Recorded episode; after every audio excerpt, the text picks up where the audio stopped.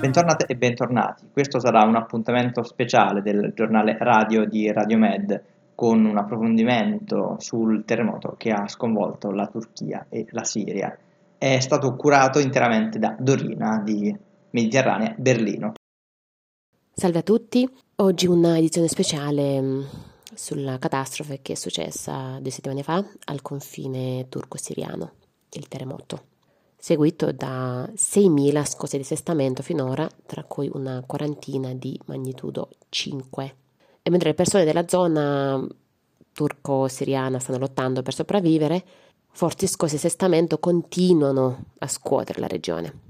Il bilancio ufficiale delle vittime ha già superato 50.000 ed è in aumento, ma quello non ufficiale sarà sicuramente di un milione. Il presidente turco Erdogan, però, considerando che il sud-est della Turchia è abitato per lo più da curdi e non da turchi, non ha inviato in tempo nell'esercito né le squadre della protezione civile mm, Afad, indispensabili soprattutto nelle prime 72 ore. La sua prima mossa è stata quella di dichiarare lo stato d'emergenza, che ha inizialmente usato come scusa per impedire alle aiuti umanitari internazionali di raggiungere eh, aree che la FAD e la Mezzaluna Rossa non erano interessate a coprire. In um, molte zone le vittime sono state abbandonate per dei giorni, in altre um, le scuole di intervento comunque insufficienti sono arrivate nel terzo o quarto giorno. Anche questa è una forma di genocidio. 5 milioni di persone hanno perso la casa e sono ora costrette a sopportare il freddo invernale. Mancano gli aiuti umanitari, manca l'acqua potabile. Questo è solo l'inizio di una crisi umanitaria senza precedente. Nei primi giorni della tragedia l'accesso alla zona terremotata è stato difficilissimo per l'infrastruttura carente, il tempo invernale e le autorità locali nelle 11 province predominantemente kurde alevite del sud-est della Turchia. Turchia aveva invocato lo stato d'emergenza e motivi sanitari per bloccare numerosi camion con degli aiuti umanitari alla frontiera con la Bulgaria ad Edirne. La Bulgaria aveva rinunciato ai minuziosi controlli alla frontiera trattandosi di un'emergenza umanitaria, ma la Turchia mm, no. Nel frattempo, a seguito delle pressioni internazionali, si è sbloccato il traffico sul versante turco e aziende come UPS mm, e DHL stanno già prendendo in carico le spedizioni di aiuti umanitari internazionali provenienti da tutta l'Europa, soprattutto dalla diaspora kurda.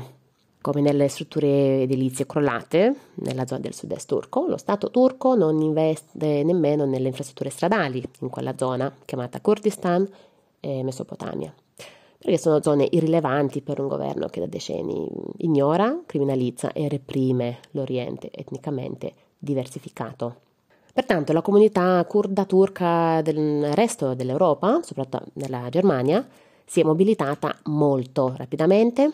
A Colonia e Berlino, per esempio, sono già più di 25 mm, centri che raccolgono donazioni e ogni giorno camion e furgoni vengono caricati con degli aiuti e partono per il sud-est della Turchia per aiutare le famiglie. Le notizie del terremoto e sulle necessità delle persone lì eh, sono circolate velocemente grazie ai canali social, perché la stampa turca, sulla stampa turca non si trovano informazioni precise da anni ormai. Ad esempio, il governo ha inizialmente abbassato di un grado la magnitudo del primo terremoto, dicendo che sono stati soltanto 6,5 gradi sulla scala Richter. Um, pertanto, personaggi pubblici sono mobilitati molto prima che la FAD, o il Kızılay, Red Crescent, uh, volessero, volessero apparire. Per esempio Haluk Levent, un amato musicista originario di Adana, è stato tra i primi a raccogliere fondi e beni per le vittime, per le famiglie, criticando aspramente la tardiva e insufficiente risposta del governo. Poi la risposta alla domanda perché Erdogan non ha inviato l'esercito è più semplice di quello che si possa pensare. Per esempio, se dicessi che l'ultima volta che l'esercito turco è apparso tra i mortali è stato il 15 luglio del 2016, ehm, la paura di Erdogan sarebbe più facile da indovinare? No, eh, certo, il rafforzamento della posizione politica specialmente nell'anno in cui la Repubblica turca compie i 100 anni e più importante della migliaia di vite umane perdute e di quelle ancora a rischio. Tuttavia la situazione sul campo è molto peggiore di quanto si possa immaginare.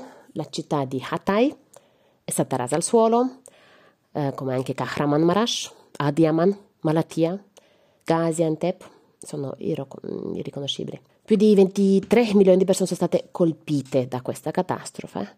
Hanno bisogno urgentemente di riparo, coperte, vestiti pesanti, cibo. Al momento ci sono meno 10 gradi nel Kurdistan turco e gli aiuti promessi sono ancora attesi, mentre le persone piangono i loro morti su entrambi i lati del confine turco-siriano.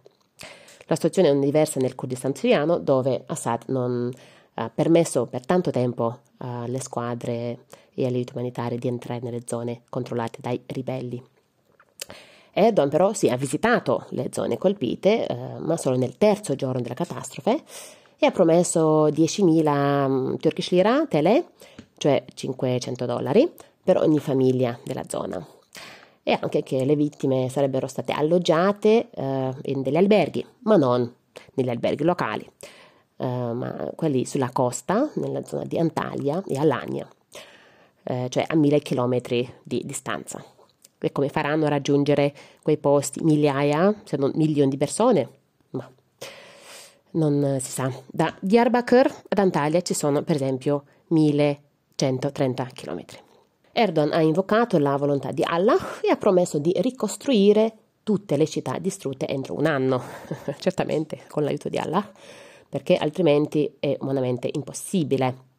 Qualche giorno dopo, su una nota più realistica, ha affermato che la costruzione di 30.000 appartamenti inizierà il mese prossimo, e che sono stati emessi 113 mandati di arresto per corruzione in relazione alla costruzione di, eh, degli edifici crollati.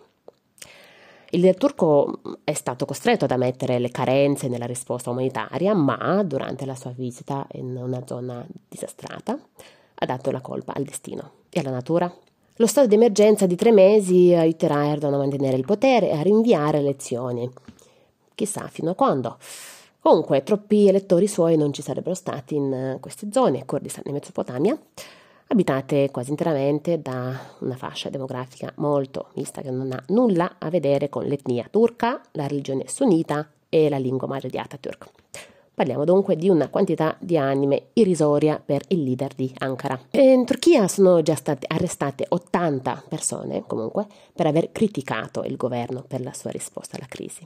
La rabbia e la disperazione dei milioni di abitanti della zona è in aumento. Più di 80.000 84.000 edifici in Turchia sono crollati o hanno subito gravi danni. Migliaia di case sono state distrutte anche in Siria, in alcuni luoghi non c'è acqua potabile a causa, a causa della distruzione e altrove l'acqua del rubinetto potrebbe essere contaminata mescolandosi con l'acqua del sistema fognario. C'è urgente bisogno di accesso all'acqua potabile pulita nella regione e si deve stabilire l'igiene. Inoltre la spazzatura deve essere smaltita, altrimenti c'è il rischio di malattie infettive come il colera.